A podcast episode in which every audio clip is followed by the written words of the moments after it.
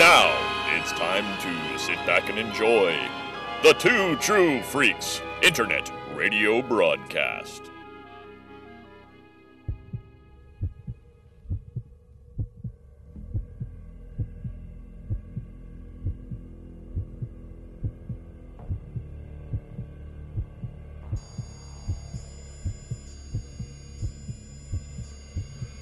Vault of Startling Monster Horror Tales of Terror.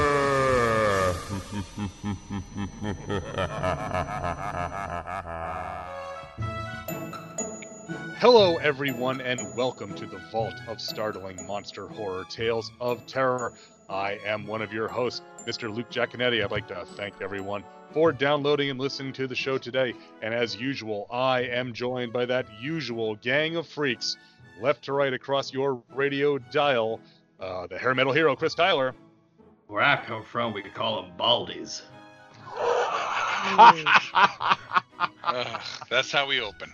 Sorry, I had to do it. Yep, and we're rolling right there I to my you brother. do that one. Yeah. Hope you got a backup. I'm gonna roll right to my brother, Mr. Jason Jaconetti. She's a real carpenter's dream. Flat as a board, needs a screw. And of course, as always, we are joined by two true freaks OG, Mr. Chris Honeywell. Eat shit and live, Luke. No! Why you gotta come at me like that, man?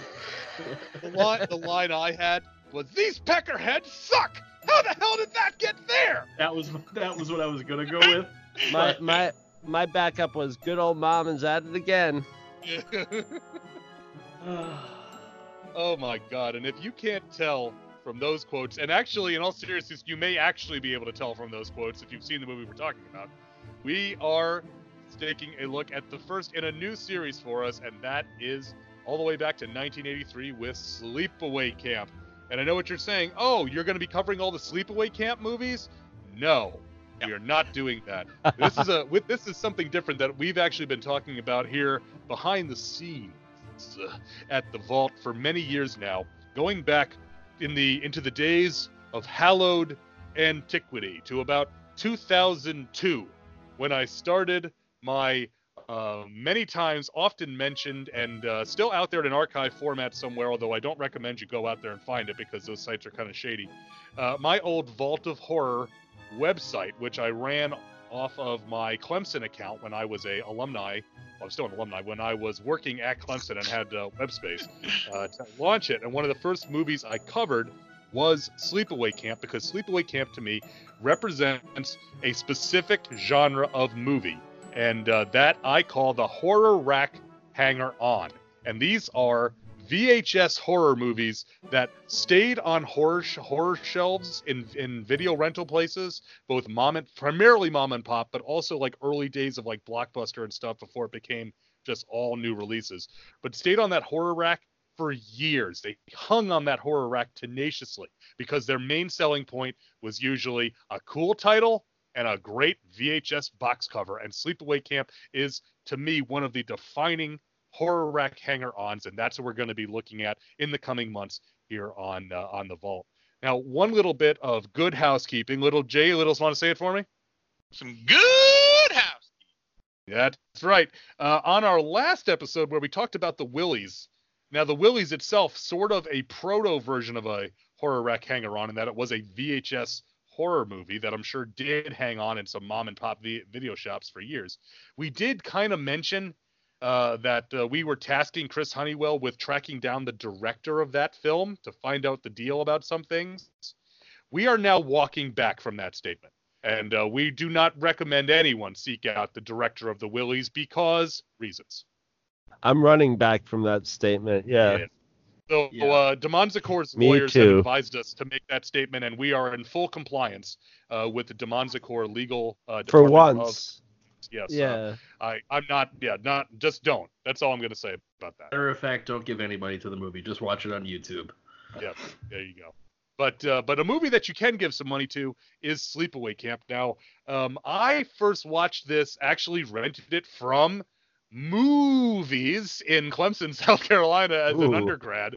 But I had been aware of this movie for years and years because of the VHS box art. Now, there are two main VHS releases for Sleepaway Camp. The first uh, was its original release from Media Home Entertainment in 1984, and then Video Treasures, um, who everybody knows Video Treasures as a discount VHS brand, released a near identical um, com, uh, VHS tape a few years later in 1989. It's slightly different, but it's essentially the same. You probably know the Sleepaway Camp cover. It features at the very top, it's a letter, a, ha- a, a written in cursive on a piece of uh, notebook paper that says, "Dear Mom and Dad, I have been at sleepaway camp for almost three weeks now, and I'm getting really scared." And the image has a knife stabbing through a tennis shoe with water coming off the tennis shoe and blood running down the knife. And then sleepaway camp is written like a camp sign in wood with blood dripping off of it. A nice place for a summer vacation, a perfect place to die.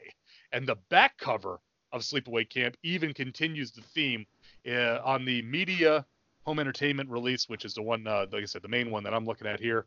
At the top, it says the camp's activity for today murder. And then the back, murder. And then the back uh, box is a letter written on loose leaf in ink, and it's folded and and dinged up, and it's great. It says, "Dear mom and dad, you've got to get me out of here right away. There's a crazed killer on the loose, and kids are being scared to death. And a girl was brutally stabbed while taking a shower, and nobody is doing anything about it. Your peaceful place to meet girls has become, I love this, a slaughtering ground for a bloodthirsty, murdering monster. Yes. Wait a minute. Wait a minute. I think I hear someone coming up, but and then the pen trails off, and there's blood splatter on the letter. This is a- Ah, yes. this It's is like a- it's basically like the Nine Inch Nails version of Hello Mutta, Hello Fada. This is a I I love this video cover. This is one of my favorite horror movie VHS boxes of all time. But this is what this is what sold this movie is this image and this great VHS cover. This is the definition of this concept of getting people to pick up your tape in the video shop and and even before that, selling that tape to the video shops at the upfronts months before where you say, "Well, look at this great art we've got." You know, that this this Mm. movie this is going to grab people. They're going to pick that up. They're going to look at the back. They're going to read this thing on a handwritten letter, and they're going to rent it. And so they that's what that was how the the VHS market worked was on that sell through to the renters who then turned around and rented these movies for years and years. And so that is why I, I picked this one as our first horror rack hanger on. So I've talked for quite a while. So I'll throw it out to you guys. When did you guys first watch Sleepaway Camp? Uh, real quick before we get started, I just want to throw this out there. Luke mentioned that you know it hung on forever. Um, so the movie is kind of a cult favorite and stuff like that. It's actually made 30 times what was spent to make it. It's returned itself 30 times over for all the rentals and sales and everything else through, which is insane Yeah. return on your money. Yes. You know, kind of that's Yeah. like Blair Witch level. So, or, you know, kind of thing, uh, or Halloween, the original. So, just want to throw it out there because that's that's Luke was talking about that, and it, it definitely has made its money back, and then some. So, Yeah. Um, I I first saw it, I think because of the hair metal hero. I think we were just doofing around online one day or something, and he told me it was on YouTube, and I watched it, and I I, I almost think you were waiting around for the ending because I I re- seem to remember go, like after the ending like IMing you and being just like holy shit that it was on YouTube, but it was a it was a VHS version of it because I remember it was it was beat up. The, Oh, yeah. the the first the first time I saw this, it was beat up and and until I got to the end, I was like, all right, this is a pretty grade Z slasher movie. And then the end kicked it into into like why okay, this is why I watched it. I enjoyed it a lot more the second time. Oh, But yeah. yeah, that was my origin. I uh, I watched it. it Must have been in high school, um, and I don't know where or when. I probably rented it because we had a local video place that Yep. he had all the horror rack hangers on. Um, so yeah, that's probably because I used to I would go in there every Saturday or every Friday and just rent like three movies, and that's how I got exposed to a lot of stuff. The kid behind the counter was about my age. So he would just be like, "Have you seen this? Have you seen this? Have you seen this?" So yeah, so it was stacked up right there next to uh, like Happy Birthday to Me and Terror Train and all Mhm. that good stuff. So stacking them up like cordwood. yeah, I mean this this was um, yeah th- they said this was when I first saw it on, on VHS as well, and it, it it it works so well in that format because it is so greasy and slimy and sleazy, and that it almost it almost needs to be. You know, I I said when I I have the Anchor Bay uh, box set, I So don't do have I. the I don't have the first edition of the box set which has the Red Cross logo on it. Oh, I do. Yeah, You I know. have I, I know you do. I don't Oh. have that one where the Red Cross Sorry. sent them a cease and desist letter. Yeah. nobody fucks with the Red Cross. So I just I now now I want to say Jay, does yours yours has the fourth disc in it also? Yes, it does. Yeah, mine has the It fourth does. disc as well, but it just says it just says survival kit on it. Uh, it's a wonderful box set that it looks like a camp survival kit, like a it Yeah. looks like a first aid box. Yeah, mine, But mine has, has- a red cross on it. Yeah, 'cause Yeah, I has bought bl- it the day it came out. Yeah, well that one that yeah that one I was that no place in South Carolina was carrying it, so I had to order that one. I want to say through Amazon, and by the time they fulfilled it, they could not fulfill it with the Red Cross one anymore. So I ended up getting Yeah. the, the box, but it's the same box. I mean, obviously that Red Cross thing is just cool. But uh, so so this movie made for three hundred and fifty thousand dollars by um, you know directed by Robert Hiltzik, also written by Robert Hiltzik. Uh, this the only two films Robert Hiltzik actually went to. Yes, and it can't be actually went to. The only films Robert Hiltzik has directed are Sleepaway Camp and Return to Sleepaway Camp. Mhm. which is which is not the first sequel. It is actually it's, it's the fourth. It's the well, technically the. It's I the mean, technically it's the sequel. fifth one. You know, technically it's the fifth one, but it's the only one that's a direct sequel. It's this there. There's way too much, way too much inside baseball with the Sleepaway Camp movies, and there really needs to be. Hang on, let's just just put it this way. So there are when you buy the box set, you get Sleepaway Camp, the second, the, the number two, three, and then you get uh um four, which was never released or whatever the heck it is, right? It's, it's only available there. Well, two, three, and four are not official releases. Are not excuse not official sequels. Excuse me, they're releases, right? So the only official sequel to Sleepaway Camp is Return to Sleepaway Camp, made like forever and a half later. So, you know, kind of- yeah. Well, the yeah. thing is, is that the you know Hiltzik didn't own the rights to any of the concepts, any of the the title or anything. So, um, you know, Un- I think it was United Film was well within their legal rights to make another Sleepaway Camp movie, and, and with bring in different people and all, all that, and. uh and he does get a character's credit, I want to say, on Sleepaway Camp 2 Campers, which has uh, another great VHS box cover, but that's for another day. And um, you know so so again but and so he he didn't even realize that sleepaway camp was this huge cult movie until Oh, I didn't realize. I never i never even realized until uh, until ironically until anchor bay contacted him to do a commentary for that box set. Yeah. and they said oh yeah. He's like you're doing a box set of this movie? They're like oh yeah. And they're like well shit man. I didn't i'll make a new one. Why not? But but anyway but, but for those who don't know the story so uh, we start out with a prologue in uh, 1975 and i'm going to read this straight out of uh, straight out of wikipedia because that's the only way to, to do this and have it really um, uh, you know not not get like i said too too in depth here 1975 john baker and his partner lenny take john's children angela and peter on a boating trip near camp arawak. Angela and peter prank their father by capsizing their boat. They attempt to swim to shore where lenny is waiting for for them. However mariana a counselor at the camp recklessly strikes john and one of the children with her speedboat dolores a water skier screams for help and then eight years later angela lives with her eccentric aunt dr martha thomas who is bananas go crazy nuts Oh yeah. Thomas's son and her son Ricky. Angela is sent to Camp Arawak for the first time, along with Ricky, who has attended the camp previously. Due to Angela's introverted nature, she is constantly ridiculed and bullied, mostly by her bunkmate Judy and their counselor Meg. That's M E G. Meg. Eh. That was one of my backup lines. I mean, you know what's amazing is that uh, when when I mentioned this movie back in high school, a guy that like I'm friends of friends with, like him and I know each other through other people. He's like Sleepaway Camp. The first thing he said is, "My name is Meg, M E G, Meg." so uh, Angela's other counselor and the camp's head counselor do what they can to help. So that's the setup. And so shit goes down is- fast. That is the this most basic setup ever. Yeah. Yes. shit goes down fast in this movie because that prologue is the first five minutes, and we got our we got a we got you know their dad dead in the water. Child death and a dad Child dead in the water. Yeah, Yeah.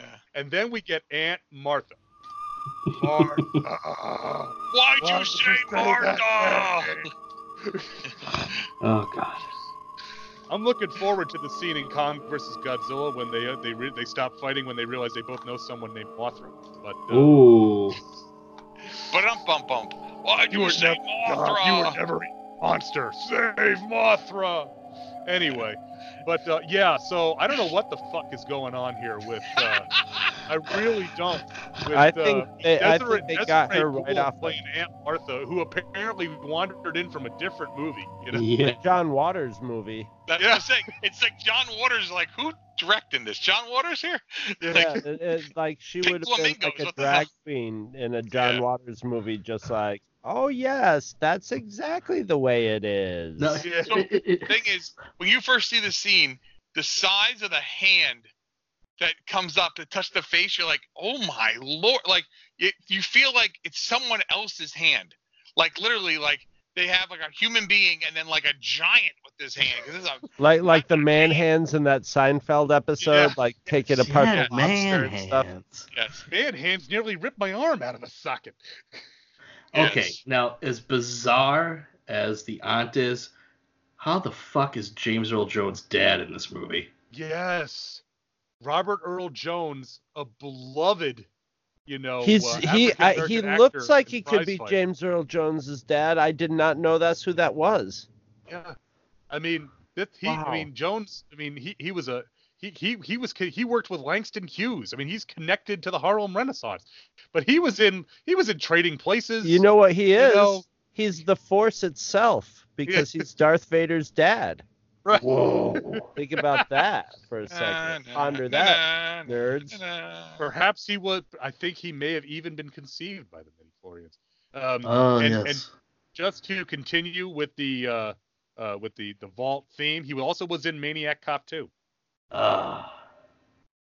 So everybody Yeah. loves Maniac, Maniac Cop 2. Yes, I don't know what the hell is why he's in this, because he he's like the one that is like even approaching like decent person on the staff that's not um not Ronnie.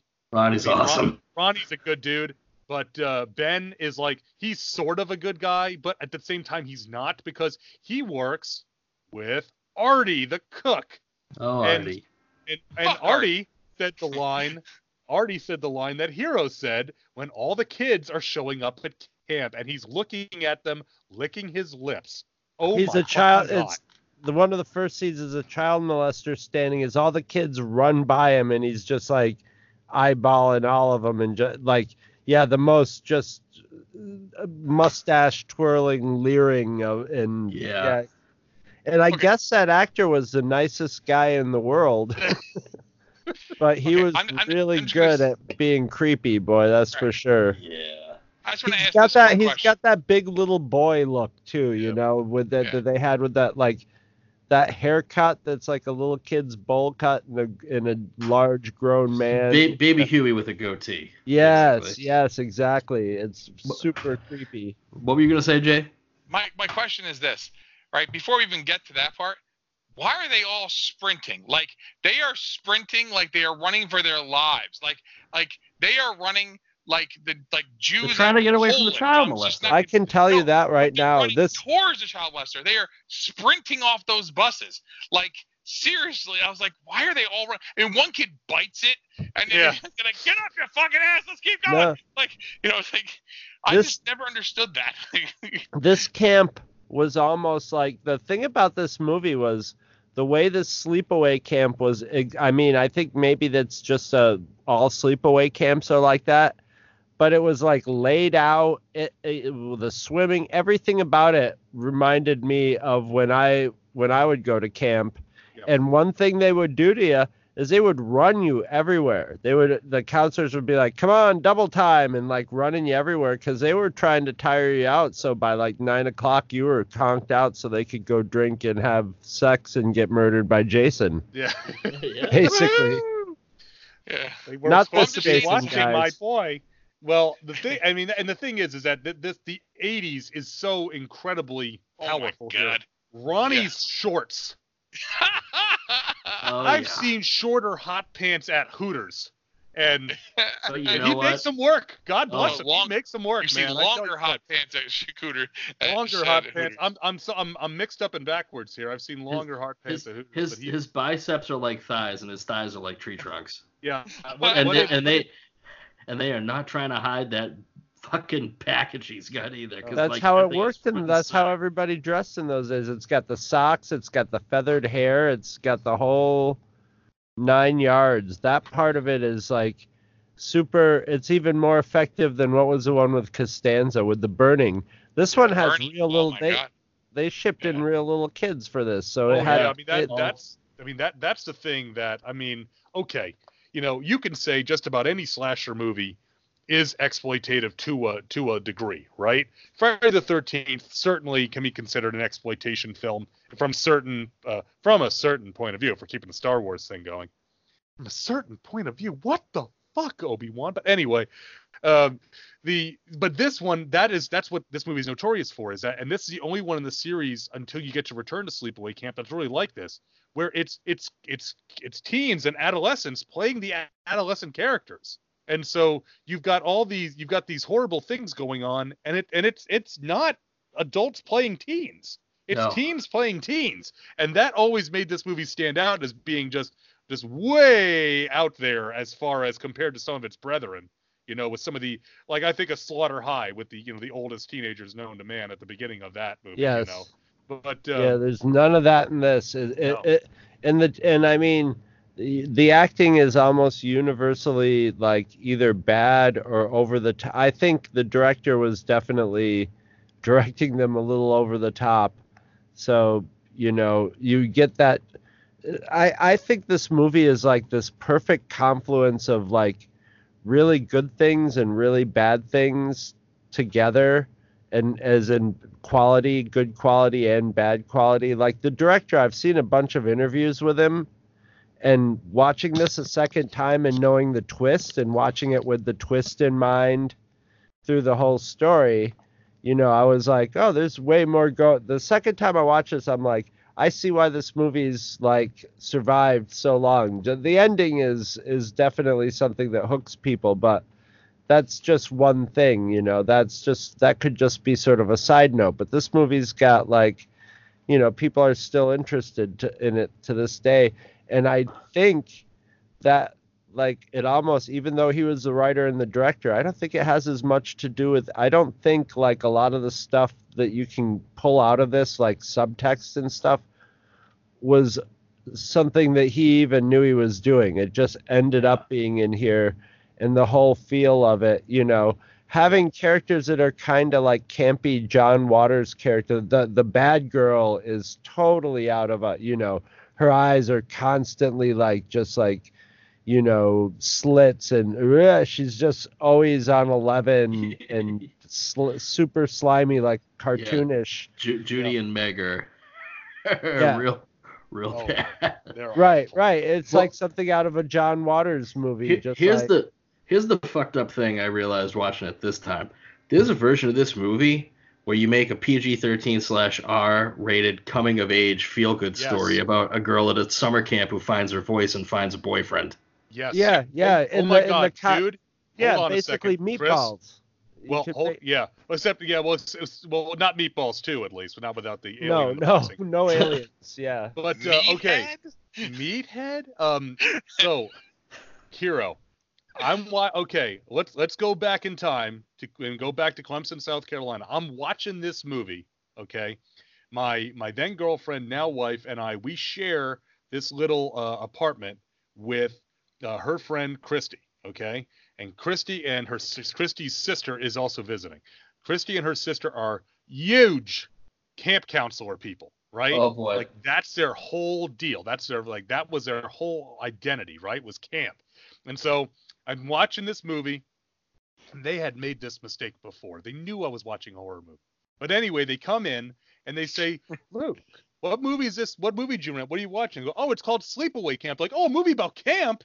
oh yes, boy. we want to watch this. So they sit down, they start watching it, and they're getting drawn into the story. Oh, they're they're so mean to this Angela girl. She's just shy. They got to leave her alone. And then you know somebody drops a beehive on the dude taking a shit, and they're like, oh my god, what is this movie? No But by that point, I mean, we've already had some other bad stuff happen. No, happen. but they didn't. They didn't start watching at the beginning. They came in. midway Oh, they weren't they didn't get like the stuff at the beginning and all that. So they came in midway through but once that happens once the dude gets killed with, with the beehive they watched the whole thing right through the ending. And let me tell you they didn't see it coming. They did not see the ending coming. And it was like this is i'm like this is the most pure reaction ever. Oh, You know, that's it's like awesome. people, like have no concept of what's about to happen. Well, like this must can be what it was like in theaters in 83 you know? Yeah, right. Well, the thing is, when we saw that, because I'd never seen this before, and you brought it home, um, and we watched the, we must have watched the DVD. yeah uh, watched we the were watching DVD. it. Yeah, we were watching the DVD with John. Well, I'm, maybe it's my DVD then. Um, we watched it it with was John. DVD. Yeah, it might have been mine out of the really cool case. Uh, but it was John was over and Kelly was there, of course, because Kelly, you know, and she sleeps through most things. Um, the end of this movie, we got a pretty good reaction to Kelly. What the fuck? You know, kind of thing. Like literally, what my, my now wife yelled, "What the fuck?" was her reaction. Um, So- and I knew it was coming, to, like because Kelly kind of does like this is before cell phones and stuff like that were huge. Like she kind of was paying attention, kind of sleeping, kind of not. You know, same thing happened with Suspiria, where she literally slept through the entire movie, woke up to the little uh, robot guy and the teeth smashing, goes, "What the fuck?" and went back to sleep. yeah Deep or Red. fa- yeah, or Deep Red. Sorry, I didn't know Suspiria. Uh, Deep Red or Phantasm when she literally sees the thing go into the guy's head, kills him, goes, "What the fuck are we watching?" and goes back to sleep. Like that is my entire like that pretty much sums up every horror movie ever. Kelly's "What the fuck?" You know, kind of thing. So. And this movie definitely has a what the fuck, a lot of it in Is there. this Uh, is this is this the first case of it, obviously watch the movie before you listen to this. Is this the first case of the surprise penis meme? Literally. yeah. Well, I mean, so oh, okay. it's we'll move on. pre-crying game for sure. Yeah. Yeah. Uh, definitely I mean, we, pre-crime. have already said this here, so let's see. so. Um, again, obviously, if you've never seen the movie, you just we just knew now you know the twist. What that twist? what did you Um, uh, so at the end there, the the uh, I mean, obviously when it's a close up on Felissa Rose, um, who was paid five thousand dollars for this role. That's what she was paid, folks. Um, she it's just a close up on her. You can see her face. When they show the close up and you actually see the penis, they had to go to a local college and find an 18 year old uh, man who had no very little to no body hair, which was hard to do. They Um, and they shaved got- him. Well, no, he had a, the thing is, well, maybe they did shave down what they had to, but he was really, really skinny and slight. He had to look like a girl uh, as much as possible, like you know, being so slight. And it's a mask on. That's why when when it goes to her, you can kind of see her moving a little, like you know, not trying to blink. But when it cuts back to the guy, it's completely static, you know, kind of thing. So, um, again, they're like, how do we get around this? Because you literally can't just have a, like a naked kid, you know, kind of thing. You can't have No, like anyone you under the can't age do of that. 18. We're not making that kind of film. Well, I guess but- they built a prosthetic at one point, and then they decided, yeah, we're not going to put a strap on on this 13-year-old girl Right. for the movie. We're Yeah, pushing, no. we're pushing the boundaries, but we're not going to push it that much. And, um, yeah, so they, I guess, I guess the 18-year-old kid, they should, they, they made him shave, and then they, uh, and then he was drinking beers before he did it, so he was really drunk when he, when it was. Yep. It was kind of a grueling shot, I guess. yeah Fuck, they should have got that- me. I would have done it for a ham sandwich for twenty seven dollars. Well, I guess they s- th- they had. I saw an interview with the woman who played Angela, and she was like, Rose. she was like on the set. It was a, v- it was kind of, it was kind, except for the kid was like kind of like getting drunk. She said there was a, you know, it was kind of a humorous, you know, everybody got along really well on the set, so it was kind of a good-natured set. But she's like, but like she could tell that this was supposed to be the big kicker of a scene, so like they're trying to get the intensity out of this kid, but I guess he I guess he was crying at one point before they did it. But all he really had to do is just stand there. Basically, all he was was being a stunt penis. stunt Yeah. heroes. Yeah. But but that, Which, uh, I mean, that, besides we all, I know we all feel that we've missed our calling with that Yes. job. Stunt penis job. yeah, And here's this Yeah. kid living the dream at 18. yeah, and you can't you can't even appreciate it. Yeah. Well, the thing about the thing with that ending though is that besides obviously the twist that Angela is Peter, and that Peter Peter. Peter Peter. is that is Peter. is that Angela died in the this was no shark this was a boating accident at the beginning of the film and um and that and that so aunt martha says well we we already have a boy it just wouldn't do to have another boy and then No, simply wouldn't do. simply No, it wouldn't wouldn't. and then and then that's when the shit hits the fan because you realize that and Chris Honeywell and I were talking about this back in the green room before we started recording. Is that so, sometimes I see this movie being said, well, this movie is anti-trans. It's like, no, this movie is anti-lunatics raising children yes. Because Yeah. because there was no no the Peter is not trans. Peter is Angela because Aunt Martha made him become Angela and Okay. raised him that way You when he keep was calling her after Aunt Martha. It's Yeah. fucking Lenny. Like, yeah. Yeah, it's a, it's a, it's a perfect that's the trans confluence of Well, no, like, but I mean, but but I mean, okay, but you know, but it's like she she's the one that did this, so Yes. it. it she, she's the one that, that caused the, this uh, to, um, air quotes up to the mic Angela and in the like I said in unhappy campers uh, we found out that Angela goes the full Monty so to speak and actually does get the surgery well, they get they get really they get really complicated with it because they like uh, orphan. Yeah, father was was was gay and the that he and his sister had peeked in on it. And Yeah. also that he and his sister seemed like they were sort of fluidly able to uh, identify with each other. Then you have aunt dressing him up as a girl. And this was all like watching it a second time after you know the twist yeah I, and uh, but after seeing a lot of interviews with the director, I don't think he really is the kind of guy who put this much subtext into it. And if he No. did, No. would have been talking about it still in his interviews. But like watching it a second time, so you have this kid who's you know grown up. He's switched places already mentally with his sister, and then his aunt physically makes him a girl, but he's just hitting puberty.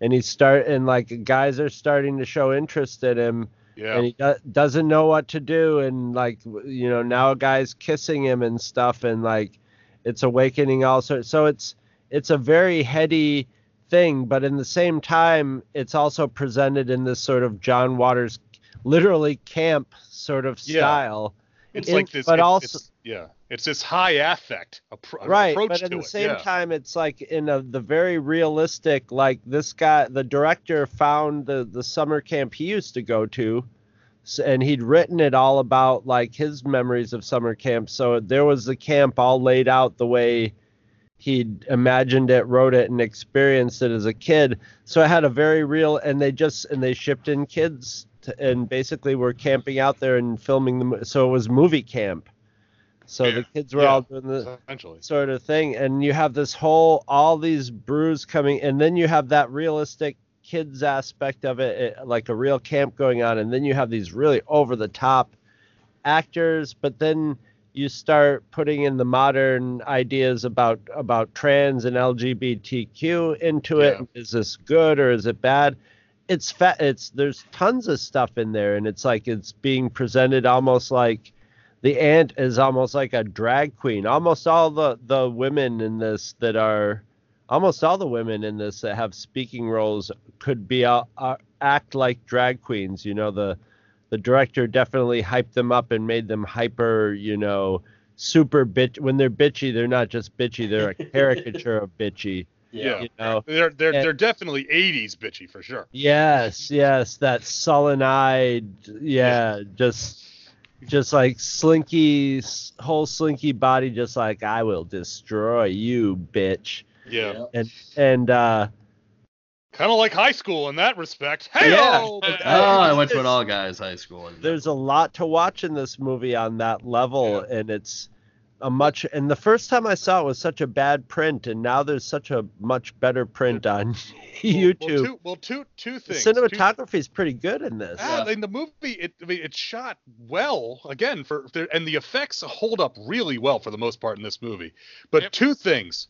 one you you talked about whether Robert Hiltzik, what no what level was he writing this at? And you know it's funny because there there's a line, there's a couple of lines of dialogue in the scene with Aunt Martha, Yeah. which if you if you I missed them the first couple of times I watched it. Only after reading something and reading an article about the a, a different theory for this film, the two killer theory of this film, did these lines jump out at me. Okay, so Aunt Martha ties a ribbon around her finger to remember that the children need their physicals before they go to camp. And as a doctor, she performed the physicals, and they must never say that Right. Aunt Martha performed the physical. And um and so that Ricky gives says, it away if you know, right? I remember Yeah, si- right. noticing that the second time through. I'm like, well, that gives away the whole thing right, at Right, the but- beginning if you know. Yeah, but Ricky says, I'll die before I tell them. So Ricky knows at that Yeah. point. You know that Ricky knows that Angela is not is air quotes up to the mic Angela at that Right. point. So that sets up this idea that that maybe that that that that that's this this theory that goes on about this film that Ricky and Angela might both be the killer. That, Right. that Well, that's what I different like about this- happen. Yeah. Well, the mis- the mystery is there, and they do swerve it where you know um where where Angela is standing outside the cabin, and this is in this is in the trailer, and it's great. I love this bit with the hand, the hand reaching into the frame from behind, where we see it's from Paul's POV, but we don't know it's Paul, and he grabs Angela on the shoulder, and she wheels around towards the camera. This is a great bit of physical acting, and it's a wonderful spot in the trailer. But so there, we're already casting doubt on Angela, and we they you know they Ricky seems too obvious, but now we're casting us that maybe it isn't Angela, maybe it is Ricky. Well, that's but again, so, but if Ricky knows, what does that mean? Does how much does he know? Well, they know? they used Ricky, his hands, and because the mother didn't want the the the mother of the actress didn't want her Yes. in the scene doing the murders with her, you know, as an actress. So they had the kid who played Ricky do all the murders, yes. and At the and then some where- once they put a wig on him for when he was in the a silhouette in the yes. doorway That- and that- stuff. That was So- the other one. Well, that was the other one I was going to bring up. That was the second point. Is that that scene is I think it's hurt on the DVD because on the Yeah. DVD You it's so clear. it's Yeah. wicked You can clear. see it's him on the V. Go find a VHS copy of this or a VHS rip, and you can't tell. It looks. It could because you can't. There's enough. Not enough detail in the face on the the resolution of the VHS that it looks like this androgynous thing that you don't know. Is that a boy? Is it a girl? Is it is it a monster of some kind? You can't tell what it is. It has a vaguely boyish silhouette, but then it has the long hair like Angela. So you don't know what it is, and it actually works much better that way. The DVD is too clear in this sense. Well, So I, I wish they could have, you know, smudged that up a little bit for the DVD release. I I like that they didn't waste a lot of time. Like a lot of these movies would have wasted a lot of time setting up pretty much almost everybody potentially for being the killer in this. Yeah. And it did it doesn't really. It, it just sets up for for for him to be the killer or Angela basically. You you you're pretty much sure it's a kid. You know it's a kid because it, in the first killing with the cook, he Oh, says yes. something about like, "Hey kid, you know, yeah. blah blah blah and so and you see a kid's hand so you know it's a kid and you figure it's not gonna you know i mean they they, they don't waste all this time like with super a lot of red herrings. They just sort of go along for and i like that he'll they they waste a good like what like eight minutes on like a baseball game. Yeah. a softball game that like is very realistic realistic. Man and like this movie isn't very gory but they got their well they obviously got their r rating at the end and with the Yeah. language this has that bad news bears Yes, awesomeness yeah. of of that time period with kids using you know peckerhead Yeah. cocksucker like crazy the, Cocksucker, yeah. like yeah. anthony's calling Cocksucker comes up everybody a over and over again. Well, you know, You, what, this- cocksucker! You Yeah. fucking cocksucker! which adds but that's I love when you yell of that, the you sound time, like but Ru- it sound adds like, uh, another it adds ahead. another layer into the whole lgbt yeah, it you know this would be a great double feature oh my god with the with uh nightmare on elm street 2 yeah. Ooh. Yeah. Yep. The accidental Another gay movie that- subtext. Yeah, the, again, the most accidentally gay movie Quote of all un- time. quote unquote accidental gay subtext. Yeah. Well, you know what, Jay? I think it's funny that when you yell cocksucker, you sound like uh, Roddy Piper. I don't know why that amuses me. 'cause- Cocksucker! Ah, yeah, you want to come at me, cocksucker? Oh, yeah. But uh, it ain't how many times you get knocked down, well. But uh, no, it, it- yeah, it's it, it it it sticks to. But that's the thing. The the R rating, the the effects in this movie, again, for a movie made on three hundred fifty thousand dollars, the kill effects are really good. You talk Yeah. about so Artie, and I'll set it up. I'll, does this clip need any setup? I'll set it up for the for the for the listening audience. So Artie is cooking corn in roughly a stock pot the size of Wisconsin. Yeah. It's about the size. Of you could stock put a body in it, literally. Yeah. Yeah. And The so word he is that Check out mind. boiling water pot. He's got so he's got all this boiling water with all the corn in it, and he's got to stand on the chair to mix it with like a small rowboat oar, and somebody comes in. The killer comes in POV, grabs the chair and yanks, and so he he is fallen and he's holding onto the stock pot, and so they knock the chair out and he falls, and the giant stock pot with all the boiling water fa- falls all over him and burns his entire like you see his face and his hands and they're covered in third degree burns and there's like pus and little bits of it are bubbling and shit and it's like Yeah. dude that's crazy for the money this movie was made on. That is insane but it's like you don't feel bad because it's like dude just tried to molest angela like a scene ago. He's Like, he was un- unbuckling minutes his pants in the walk-in, and Yeah, like not just even just the first Yeah. the first scene, you're like, this guy's gonna die horribly because he's yeah he's a hateful child molester, and you're like, oh my god, the cook, you know, he's that just was- like a serial is- predator. just for reference that is 17 minutes into this movie Yeah. So, uh, so okay, so then the, the, the cook gets burned and then the paramedics come carry him out. This is how they keep the budget down. Which I was kidding. Those are the real paramedics from the town they were in. Yeah. Right. I mean, but literally, they just said, "Hey, do you have an ambulance? Hey, why don't you send the paramedics over? Okay. Yeah, they were in Like- Glens Falls, New York. Everybody's excited to help out when a movie comes. to- I remember when um, uh, See No, E- was it See No Evil, when The the uh, movie. Yeah. the, the movie it was it was actually shot here in Rochester at a high school in Rochester and at the Thousand Islands. And when it came to the Thousand Islands, you know, it was as if Hollywood had just shown up. Everybody everybody was rushing out. You know, we need extras of townspeople to look like zombies walking across a field, and everybody was like, li- you know, it was the the hottest gig in town. I'm sure in Glen, the Glens Falls police department was just like, hell yeah, I'll be in a movie. I'll get Yeah. my mustache waxed up. I'm ready to go. Well, it's Yeah. only real at the beginning. Yes. but uh but between like I said, between that and the other thing that that earns it the R rating in a you know for the violent aspect is that it it is kids getting killed. So hero Yeah. right up your alley with this. I Yep. mean, Kenny gets gets gets killed in under the the canoe, and uh, what's it? The, like I said, the guy gets the gets, gets stabbed to, or not stabbed, gets, gets stung to death by the bees while taking a dump.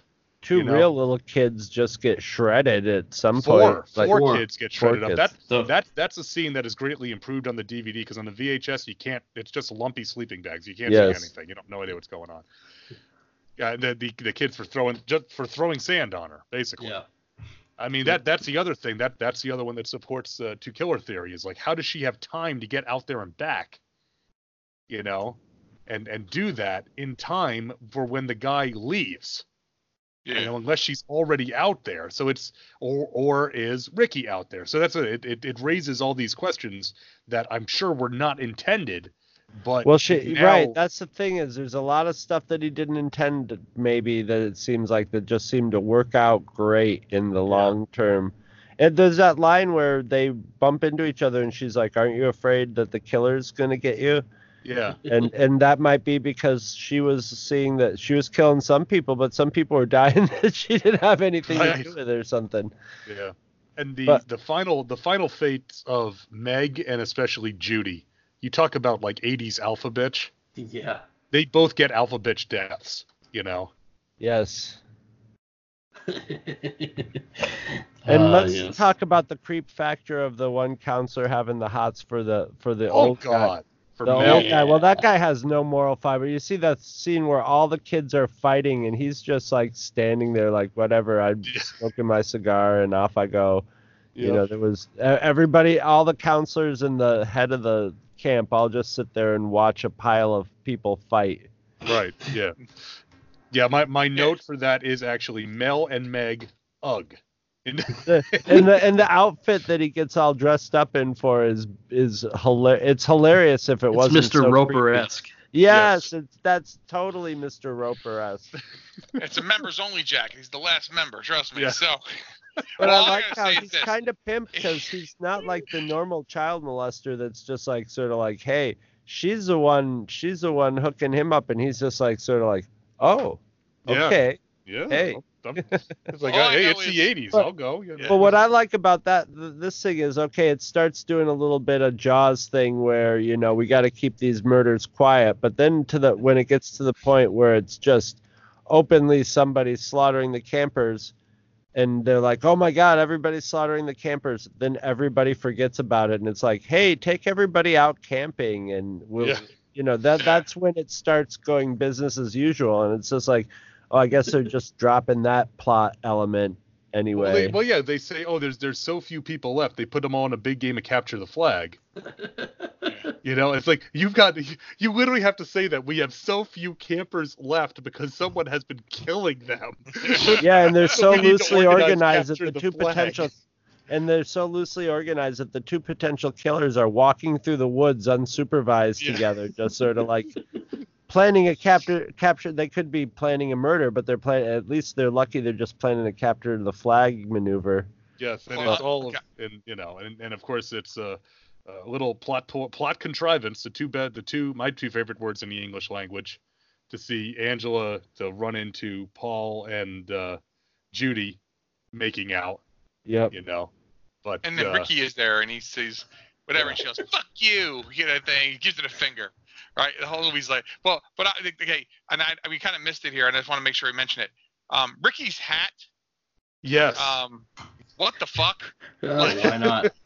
Like, no, what is he like? Literally, I think he's smuggling in like, you know, like uh, p- several pineapples. I don't understand. Like, no, what is no, with no. that See hat? what what he's doing is he just got back from his gig where he was shaking down small border towns for protection money.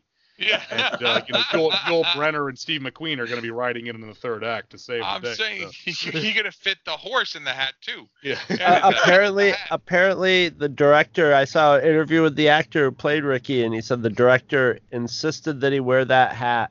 Yeah. And because I think the director wanted the scene where he knocks the hat off him, yeah. but then, but he's also he's also the the cowboy. He's going in to save the save the girl from the desperados. Yeah. Well, oh, I get all that, but I'm saying, but like, it's Yeah, like, it's- the only thing it'd be worse if it was comically small. Yeah. Yes. Yeah, but, but that's was like a that's what somebody would wear to what to to like socialize at the at the at the camp, you know. To wear my Just- cowboy I'm hat. just picturing I'm like gonna Kurt like, Angle walking in there with the tiny Yes, cowboy. it's like a little tiny cowboy hat, or that hat is so big. Like, there's, it's not like a cowboy. Like, okay, look, look, you know, like, like Jason Aldean kind of cowboy hat. Like he's literally wearing like Yosemite Sam's fucking cowboy hat right on top of his head. well, or- he is. In, well, he he is in fact the rootinest, tootinest, shootinest. You know. he is he's the Fonz. He is the Fonz of the of the camp because Camp he also does yeah. the thing where he goes back and he's like, "Hey, I want to get some food. Lunch was crap." And then the counselor's like, "You can't go in there. It's done." Well, lunch yeah, was lunch was dinner pretty was crap, so you might It as well go in and get some food. and he literally walks in, the lights turn off, and he turn and it's like he turns around, he walks out, he's got like four candy bars in his hands, you know, Yeah. like he just went in and whacked the no machine world and it dropped out. much. Right. There's no way in the world he could because it's all sold at the can. You can see it all on the counter, right? Uh, now that I bring bring up the Fonz, I think this this was like they cast all the they found all the like low rent Tony Danzas in the New York City area eh, Well, of all girl's name is ages from Angela.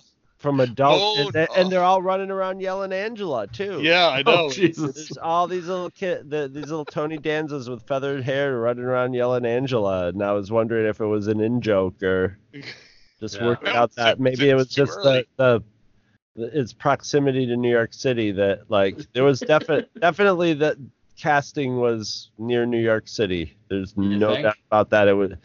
It, it reminded me of uh, the like the Bronx Warriors or something. Everybody looked like Tony Danza and, and Ace Frehley and Oh, it was it was brutal. Every time somebody opened their mouth in this, all I could think of was Paul Spataro. It's just like, oh my god. or like Paul Stanley. You know. Uh, What do you think of that, Star Child? oh man. Oh, I just I, I have to bring this up, otherwise I'll forget it. Uh, Ronnie, the nice camp counselor who's jacked through the roof, Yeah. um, he is a roided up version of Steve Perry from Journey. yeah. Just Yeah. look at the right? subdivisions, man, in the high school halls, you know, in the shopping malls. Conform or be cast out. Well, That's he's I see. definitely his nose is definitely half Geddy Lee and half Steve Perry. It's crazy. No. I did send a message in the chat regarding him as well, so Yeah. We saw we saw it. We just didn't Oh, acknowledge it sons here. of bitches! You can't miss it. That's like you can't miss. Ronnie's package. No, and especially in the on the DVD now, spare apparently especially. So You can you. It's like it's it's like calligraphy. You can Yeah. read it. That's a that's a band name right there. Ronnie's package. Ronnie's package featuring calligraphy. Nice. Uh, you know, Jay, uh, I, I I made a note on this that I, I thought of with you when uh, when Paul and Angela start um, making out on the beach. It's like, oh great, now we're in from here to eternity. yes. Oh, I love From Here to Eternity. Yeah. From here to eternity meets a crying game. Yeah. Yeah, I, lo- I love that movie. Well, the best part is that crying that's the severed head has a huge smile on it. Yeah. Yeah. Oh, if you Well, gotta like- go. Well, well, again, this this goes back to I had this conversation earlier today. I don't understand how male strippers make any money. You tell a guy get naked, he's not going to say, "Well, I need money for it." You're like, "Yeah, okay," because he thinks it's going to lead to sex. She's like, "Let's go swimming. We don't have our suits. Get naked." All right. Like he literally. It it would have been even better if he literally just ripped the shirt off, like literally, like Incredible Hulk the fucking shirt, like our Hulk or like the or shirt. like the or like the breakaway warm ups in the oh NBA. my god! you Oh, know? that yeah. was like snap them off, you know, kind of thing. You'd have a little thong on it. Let's go! I'm getting naked, you know, because well, he wants to again, get but up. this, you know, once again, the movie by not showing us stuff, you know, it Yeah. creates a subtext that may not be there. What happened? Did did they go skinny dipping and he saw that Angela was Peter and Paul, Peter and Paul? That's a little weird. Um, freak- you're robbing, you're literally robbing Peter to pay Paul here at this point. Literally, you can't eliminate the middleman. It's all about the middleman. But Oh, and what's another euphemism for penis? A Peter. Peter, exactly. Brilliant. Right there, all there. Word of God, man. Well, But- then there's the other skinny dipping scene with the uh, with the older counselors, Yeah. where all the where which has more homosexual con Yeah. subtext because all the guys are like, guys can't wait to get naked. They they get naked. They all go in at once, and you see all the girls just sort of standing there looking at each other, going like, "All right, are we gonna go along with this or not?" No. And, and they're like, "Look, the guys are uh, they're all having just fun on their own, whatever." Well, again, it was it was the '80s. You know, you could do that sort of yeah, stuff. yeah, yeah, yeah. The funny But- thing is on the on the VHS, there's a shot of all the boys running down the dock, and you see all their butts. and that is yes. not in the DVD for whatever reason. That one it's, shot. on, it's on the Amazon Prime version. Yes, it's on certain versions. Yeah, the early certain prints of the DVD don't have that shot. Huh. It was not it was not removed for a content reason. I think it was there was something wrong with the master or something for it. So they that so it's it's in certain copies but not in others. I mean it's it's literally like about two seconds of film. Right, just right. them running with their tuchuses hanging out. So it's not Well, one it guy doesn't I really his shorts almost falls. That's the best. He almost bites it, and then you know he's like falling, like, "Oh, I broke my penis," you know, kind of thing. ah, I But- fell on my No, but but but with but with Peter but with but with Paul and Angela Angela. Now I know you got me doing it with uh, with with Paul and Angela. Okay, so let you know. So again, it, it begs the question: What happened? Did did they get did they get undressed to go into the water, and then Paul react poorly to seeing Angela undressed? When was Angela expecting? I'm saying yeah, but was Angela expecting Paul to to uh, to still love her even though she had you know male parts? Was was that what she was with yes. expecting? And then and then that that is that what drives Angela to kill Paul, the only one who's shown her any kindness, other than you know of the kids anyway. Uh, you know, is is that what brings that along? You know, or is it or or was it a trap? Was she always planning to kill Paul for Angela's own reasons, for reasons we're not privy to. You know, Well, I think she was planning on killing him once he cheated with her nemesis. that's what Ah, I'm saying. that's I it. think that was that was the, when he crossed the line, and after that, she was just like, okay. And then she gave him a, almost another chance, but then she realized he was just going for he was going to he was just like, all right, next, getting under the shirt. You know, she she figured it was you know. So I think she judged him as being a phony romantic, and Ah. he was he Well, was that's- yeah, doomed let- but after you- he but- cheated. But you see, the fact that we can have this discussion belies the the quality, advertent or otherwise, of this story because it raises a lot of questions that we don't get answers for. So it it, it lends itself well to this type of discussion. well, which I, is what I really liked about it. It, I mean, a lot of this movie is is you know exists on a, on on a certain surface level, but there is more that you can be gleaned out of this, especially again given the change in the environment and the the change in you know uh, the way that that gender is is generally depicted between 1983 and 2019. There's still stuff that you can glean out of this film. You know, 30 37 years later, 35 years later. You know. Well, I'm I'm always fascinated with movies where they hit this stuff inadvertently, and I totally Yeah. get this. Uh, everything that I've seen from the director, he seems like the kind of guy he's gonna he's gonna milk Sleepaway Camp for for what it's worth. But at the same time, he doesn't seem very deep about. You know, he was like, you know, a horror movie would make a lot of money. I like, you know, I had this idea about a camp, you know, doing a camp and you know the general and and it needs a twist at the end so all that stuff a, a horror director would come up with and then all the meaning that it's gleaned uh, that's come out of it over the years like he could have totally tommy Wiseau'd it and been like oh yeah i meant all this this this you know gay subtext and stuff. And i mean there's an amount of it that he did mean because obviously he's writing gay gay dad you know two dads story Right. in it and stuff. But it's but it's almost more in that horror movie like psycho twist of where it's just like pop psychology mm-hmm. thing. But the, a lot of the subtext that comes out of it i think is the subtext just like in in i think it was more meant in in nightmare on elm street 2 but that came out of just sort of the 80 the way like guys treated acted around each other in the 80s and stuff seems uh, has a lot more like gay subtext to it Yeah. and stuff plus they're all wearing nut huggers and shit Right. Yeah. I So- mean, that's you know, I mean, uh, you you you're right. You see this a lot. It's this this kind of where where by applying a modern sense of that type It of makes the uh, movie content, you know, it, well, in, thi- in this case, it does. it does a lot of yeah, times, a lot of times, it's it's done where it to me it's a reach. You know, Yeah. where where I'm told that this property is all about homosexuality and this yeah, property, yeah. it's like no, it never really was. You're glomming onto that because you may have you uh, may be a homosexual that identified with it. That does not mean that was the intent Right, of the it- it- creative it- staff. Here, clearly, gender bending was the order of the day for this Yes. film. It's literally the twist ending of the film. yes but at the same time the a lot of the stuff You that know, the guy ended I- up putting again, in it he didn't it, mean to you're put right. it Some in. of it was clearly intended.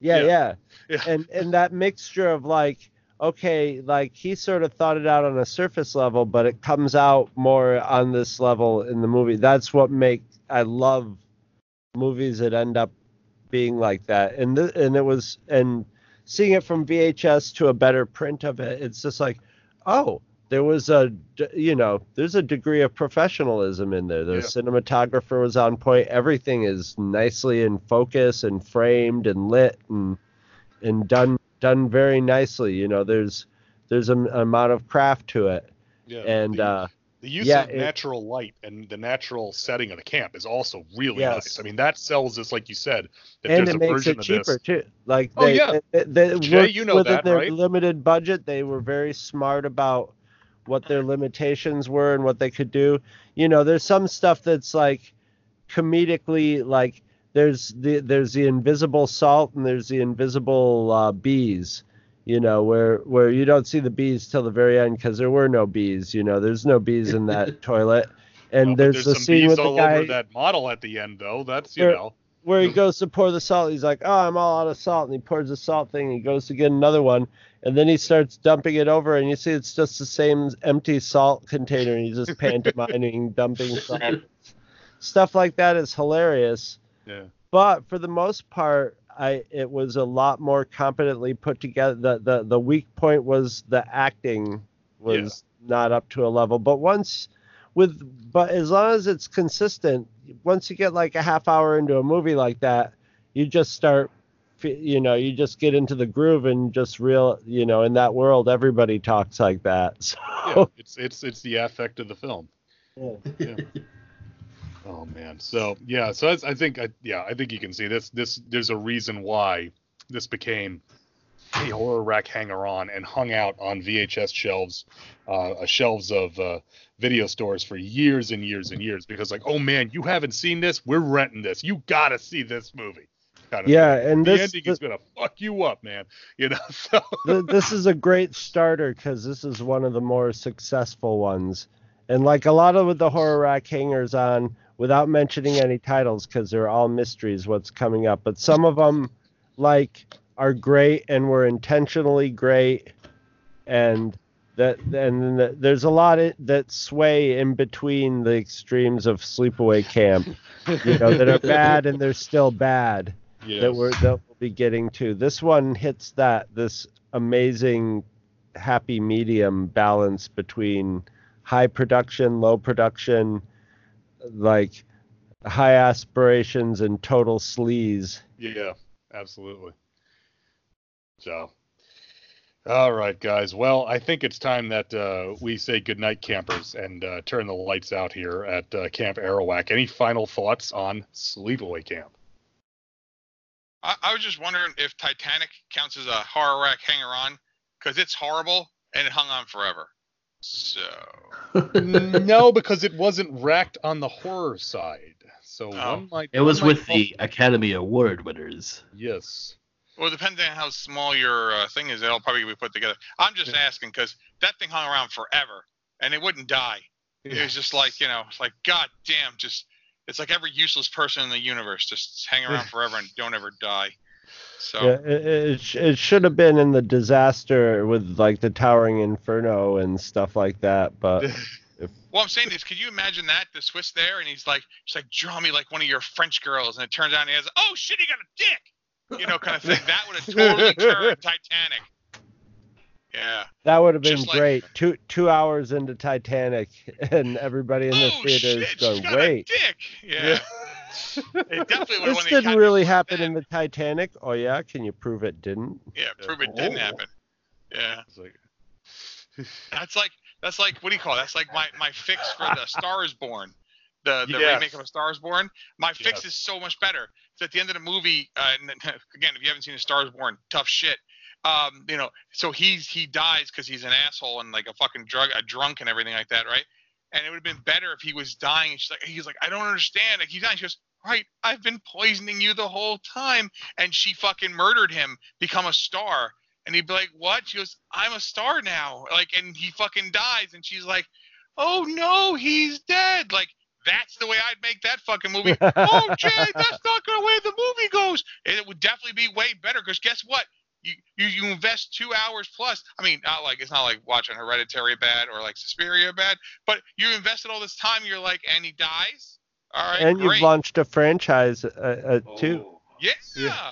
yeah. A Star is Born. And then and the next one is Star is Born 2, you know, whatever. And then she's like, Oh, the next star is coming. It's like the kid. She's like, I'm tired and the kid's even crazier than she is. You know, Yeah. batshit crazy. And then they're on the road, like like what's her face? Um Oh, who's the the uh I forgot. The mother and the daughter sing together and then The the, the two daughters.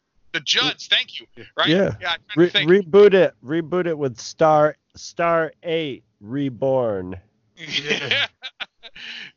With the what do you call it, the second one? It's like now they're the mother daughter team and they're just killing anyone who gets in their way, like promoters who are kind of sleazy or like those you know uh, the, the the the fucking cheap ass whatever's. I mean, look at that right there, right? Really? So- well, s- write up a treatment for a star is killed. A star kills again. Just in space. anyway, so but Sleepaway Camp. Um, I gotta say this: if you've never seen Sleepaway Camp, and then uh, then you probably shouldn't listen to this first. Um, but yes. uh, you know, you go in and again, I mean, because I mean, I you know, I don't care if I know endings of movies. I mean, I knew there was going to be a dick at the end. I knew this was the, what the, the twist was because I'm, you know, even before I ever seen it. Um, it's still really good, and actually, once you watch it, once you know what's going to happen, a lot of the other the rest of the movie makes sense, um, intentional or unintentional. or but more sense at least. yeah. yeah, it makes way more sense. Yeah, well, I'm saying not, not it's not perfect, but it's you know, um, and then But if who you of us to watch really are? You know. yeah. If you decide to watch the sequels, you'll be like, what am I watching? Like they are the weirdest things going. Um, but I gotta admit, the, the last two months have produced the last two two episodes have produced some WTF movies, right? From Oh, yeah. the Willies, which was like, what the fuck? Okay, like this is weird. And then I'm watching this, and I'm like, I forgot how exploitative and Dude, how Yeah, grimy from, and dirty from- this movie was. So from the uh, willies to the Willie. yeah. Oh, Oh, there we go. segue school. Um, I Yeah. think so. Uh, but yeah, I mean, a good movie. This is again, it's part of it's part of the horror. It's part of the history of slasher movies. Um, just like you know Friday the Thirteenth and you know uh, um, Nightmare on Elm Street and Halloween and all those and uh, all those those you know more successful kind of like the big ones. Well, no, pink, but the big big ones that like kind of were like the well everyone Yeah. know like Halloween and those things. Like people may not know Sleepaway Camp, but they kind of know. Oh, that's the one with this. Like they know this movie. I mean, this, this movie became a joke on Robot Chicken. Yes. You know. So. Yeah. Yeah. I mean, anybody who hasn't seen the poster art for it has never been in a video store, basically. Yeah. Yeah. Pretty much. That's that's you know that that is that is why it was up first. Yeah. Oh man. Put that uh, one right up front. Yeah. yeah, and and you know it's it's a classic. I'd, I'd love to get a copy of that VHS in my collection. They they go for some decent they go for some decent money. Not not big bucks, but uh, they're obviously popular. So, but uh, so uh, guys, you know, uh, hey, the the social's over. Uh, it's time for lights out. You know, I don't know what else to tell you except watch where you put your curling iron. oh. And if there's any mumblecore hipster filmmakers out there, the here's your million dollar idea: Sleepaway Camp reboot as a as a good-natured coming of age trans story. it's gonna get done. It's gonna happen. Yeah. And at, at the end, at the end, everybody's got their head, but she's still standing by the lake with her wee wee out, but everybody's laughing and clapping. The end. The end. As long as I guess as long as uh, what's his face Paul's not on his knees blowing her, I guess that'd be okay. Oh. Yeah, no, that's that's the Harmony Korine version.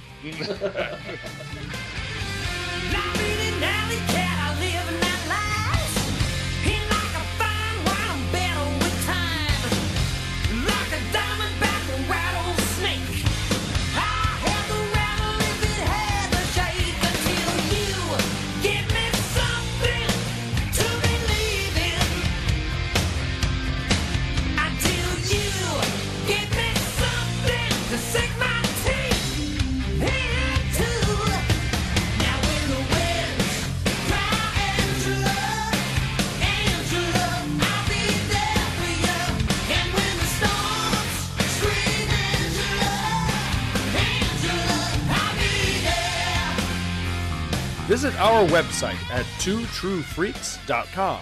Two True Freaks is always spelled T W O T R U E F R E A K S. You can email Two True Freaks directly at twotruefreaks at gmail.com. Two True Freaks and all of its excellent affiliates are available on iTunes, and you can choose to subscribe to either the entire network if you wish, or pick whichever individual shows you want to follow.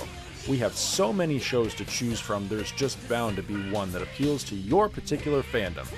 Just search Two True Freaks with an exclamation mark at the end, space, and the number two. You can find Two True Freaks on Facebook. Just search for Two True Freaks. If you ever leave your house and you actually have friends, why don't you tell them about Two True Freaks? If you've enjoyed our show, please won't you take a moment to rate us on iTunes? That helps others find the show too. Thanks for listening. And join us every Monday for new episodes of Two True Freaks.